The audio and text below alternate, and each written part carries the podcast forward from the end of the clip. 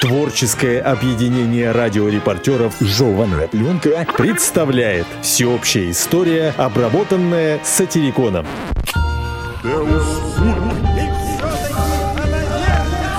Средние века. Переселение народов. На западе Европы жили кельты, восточнее обитали германцы, далее на восток – славяне и финны. Германцы делились на многие мелкие племена, а в свободное от дележа время ногими перескакивали через мечи, воткнутые острием вверх. Увлекшись этими безнравственными упражнениями, германцы не заметили, как к ним подкралось дикое свирепое племя – гунны. С нашествием гуннов началось нечто невообразимое. Народы совершенно обезумели и стали драться с кем попало и как попало. Замелькало столько имен, столько военачальников, племен, наречий и языков, что положительно надо удивляться, как они там не перепутались и, начав войну с кем-нибудь одним, не кончали ее с другим.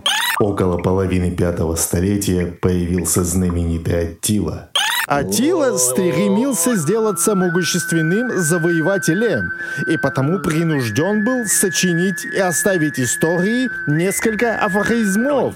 Эта сторона его деятельности была менее удачна, нежели грабежи и набеги. Но идти против обычая нельзя было. Из его афоризмов, рекомендуемых Министерством народного просвещения, для запоминания приведем такой. Трава не должна расти там, где ступит мой конь. На Каталунской равнине прошла битва народов, и Атила принужден был повернуть обратно за Рейн. Здесь, возвращаясь по той же дороге, он пожалел о своем афоризме насчет травы, так как лошадям надо же было чем-то кормиться. Атила был похоронен в трех гробах в пустынном месте. Чтобы никто не знал, где находится его могила, люди, рывшие могилу, были умерщвлены. Затем умертвили тех, кто убил людей, рывших могилу. Затем убийц этих убийц. Далее убийц убийц этих убийц. Продолжая эту систему, гунны очень скоро истребили бы себя, но нетерпеливые германские и западнославянские народы, не дождавшись конца этой, во всяком случае, остроумной комбинации, восстали и свергли владычество гуннов. Таким образом, им удалось отвлечь внимание гуннов от могилы любимого вождя.